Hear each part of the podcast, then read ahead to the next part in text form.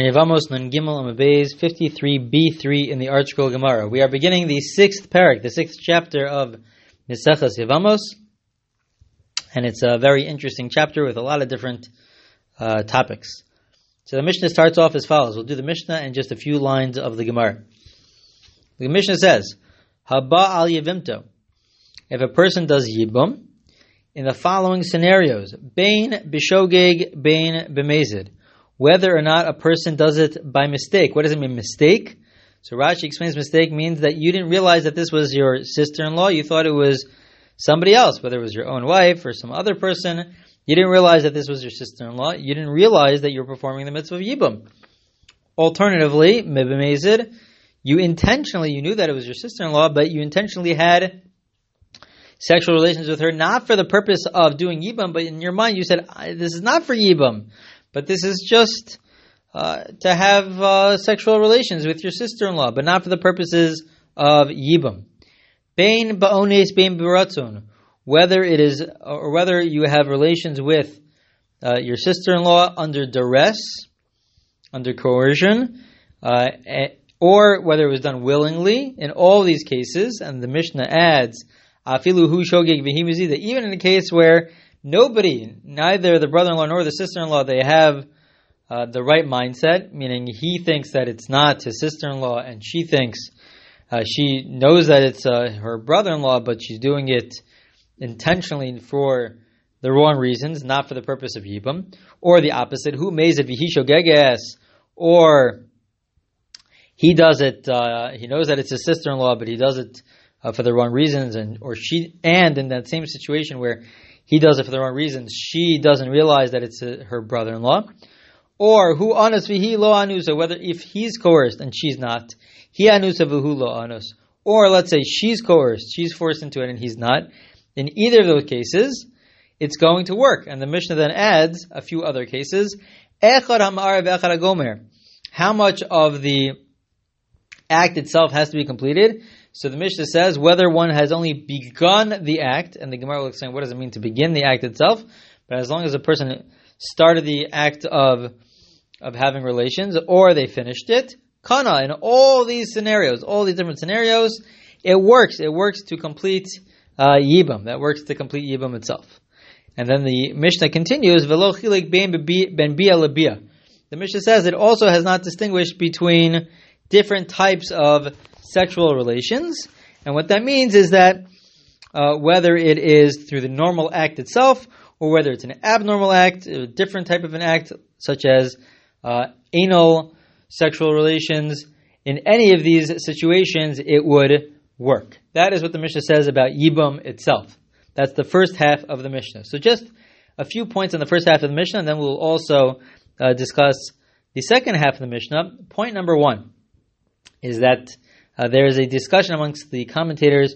Uh, do we require witnesses for Yibam? We know that we require witnesses for uh, a halachic engagement. That we require witnesses for. We also require witnesses for the marriage itself. We require witnesses.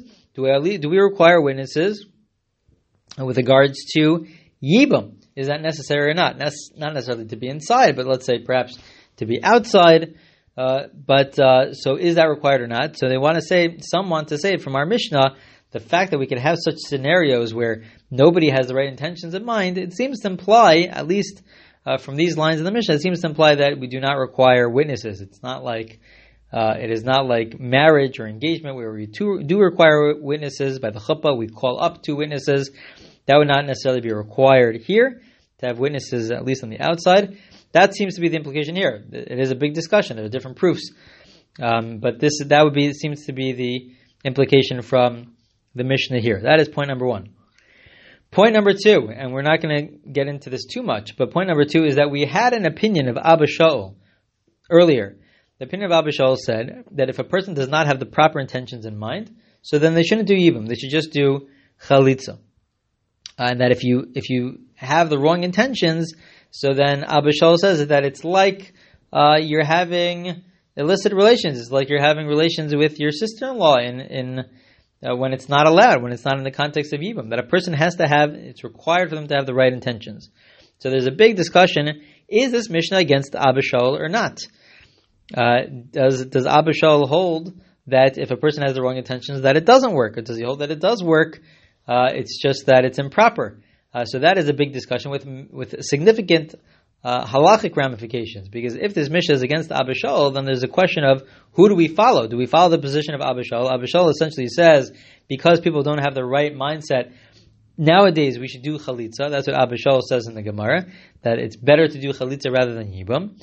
If if this Mishnah is arguing on Abba Shaul, so then there's room to say that we do not follow the position of Abba Shaul, and it's better to do yibam. This is in fact a dispute between Ashkenazim and Sfardim. Ashkenazim say that today we should do chalitza. It's better to do chalitza because we're not going to have the right intentions in mind. And Sfardim say that no, we don't follow the position of Abba Shaul, and therefore uh, one ideally should do yibam. If a person wants to do yibam, we should let them go ahead and do yibam. So this has halachic ramifications, whether or not this Mishnah follows the position of Abba Shaul or not. There's also an interesting uh, comment by the Minchas Chinuch there's a comment that says that in all these cases that were mentioned in the Mishnah, where it's not with the proper intention, uh, in these in these different cases, uh, so he says that it's true. The Mishnah says, "Kana, you are married." The yibum works in terms of the marriage, but he points out, but it, you have not fulfilled the mitzvah itself. The mitzvah itself needs proper kavana. So you are married, but you have not uh, fulfilled the mitzvah of yibum. Others disagree with this minchas chinuch, and they say that no, they all are interrelated. That if you are viewed as married, so then you must have fulfilled the mitzvah. But that is a, that is also an interesting discussion that comes out of these first few lines. When they don't have the right intentions in mind, are they able to fulfill the mitzvah? Does it work? Uh, and perhaps it could work in terms of a marriage, but they have not fulfilled the mitzvah of yibam.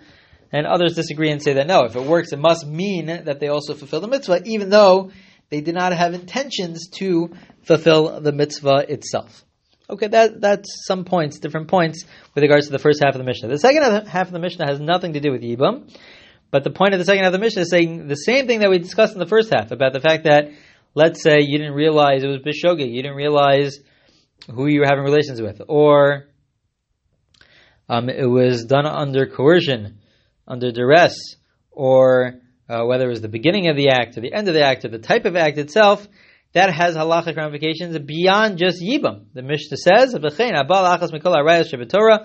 when a person has relations with any of the arayas, any of the illicit relationships of, of incest, let's say, or of having relations with, um, of, uh, of uh, ish, of adultery, opsulos, or the, or specific types of relationships which are disqualified for marriage. What are those examples?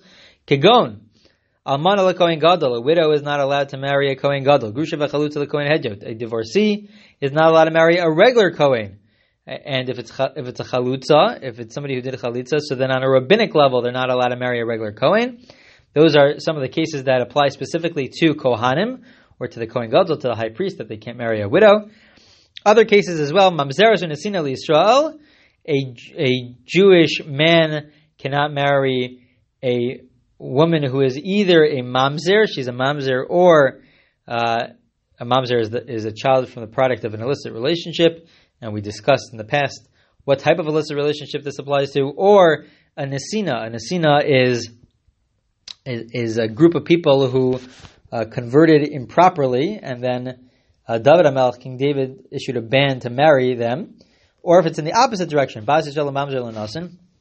it's a Jewish woman who's marrying uh, or is attempting to marry a mamzer or this group of from the nasin, all these cases are prohibited. So psala, uh, the lochilik ben bia in all these instances, uh, if they have the type of relations which was already discussed in the first half, i.e., uh, it was under coercion or it was by accident or the type of act itself whether it was the beginning or the end, or whether it was the normal uh, sexual act or it was an anal sexual act.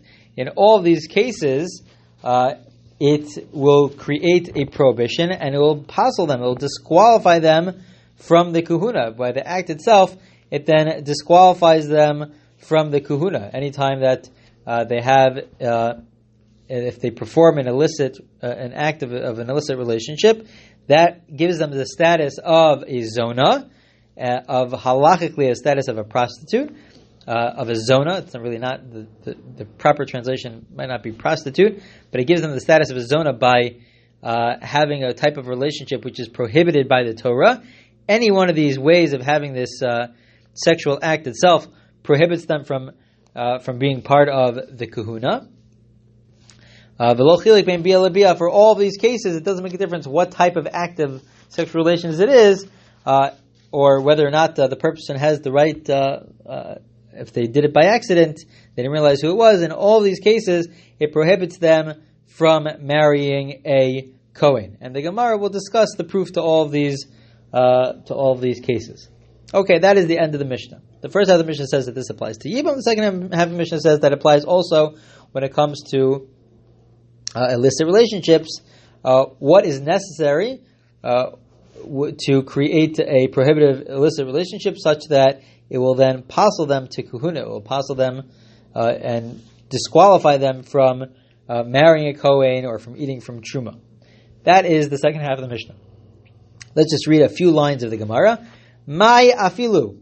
What does it mean afilu? Going back to the first half of the Mishnah, the Mishnah said whether or not it was done by accident, you, you didn't realize it was your sister-in-law, or you you intentionally had uh, in mind not to fulfill the mitzvah of yibam, but just to uh, to have sexual relations with your sister-in-law. In all of these cases, it still works. And then it says afilu hu mizida. Even in a case where he is shogig, he does it. Uh, doesn't realize it's his sister-in-law, and she uh, does it for the purposes of just having sexual relations, not for the mitzvah. What does mean afilu? What is even, even in these cases? So the Gemara explains, lomi bay kamar, it's telling us lomi bay that lomi hu shogeg v'hika mechavna yinami v'hika mechavna v'hi mezida, detarvai lo kamechavna mitzvah, afilu hachi kana. The purpose of the Mishnah is to tell us that not only in the first case where one of them at least had the right intentions, whether it was him or her. Somebody had the purpose, had in mind to fulfill the mitzvah. Even in that case, it works. But not only in that case, but even in a case where nobody had in mind to fulfill the mitzvah. Nobody, not him, not her, not the brother-in-law, not the sister-in-law, nobody had in mind to fulfill the mitzvah. It still works. Just the act itself, by performing the act itself, that itself fulfills the kinyan uh, of, of Yibam, perhaps even the mitzvah of Yibam. It fulfills uh, Yibam itself even if they didn't have the proper intentions. Nobody had the proper intentions in mind. And now we have one last brisa, and then we'll conclude with this brisa. Tani Rabbi Chiya, Rabbichia taught in a brisa, Afilu shneim shogin shneim mazidim shneim anusim. Even if both the brother-in-law and the sister-in-law, they are mistaken, they don't realize who they're having relations with, or both of them uh, are intentionally doing it for the wrong reasons, just to have the sexual relations itself, but not for the purposes of yibam, or both of them are being forced to do this, it will, in the end, uh, fulfill, it will create uh, the marriage between the brother-in-law and the sister-in-law. That works. And the Gemara will, in the coming daf, the coming page, will explain why this is true. What is the source for this idea? So this com- concludes the page uh, 53, Daf Nun Gimel, and we'll continue with the beginning of the sixth parak, the sixth chapter, in next week's recording.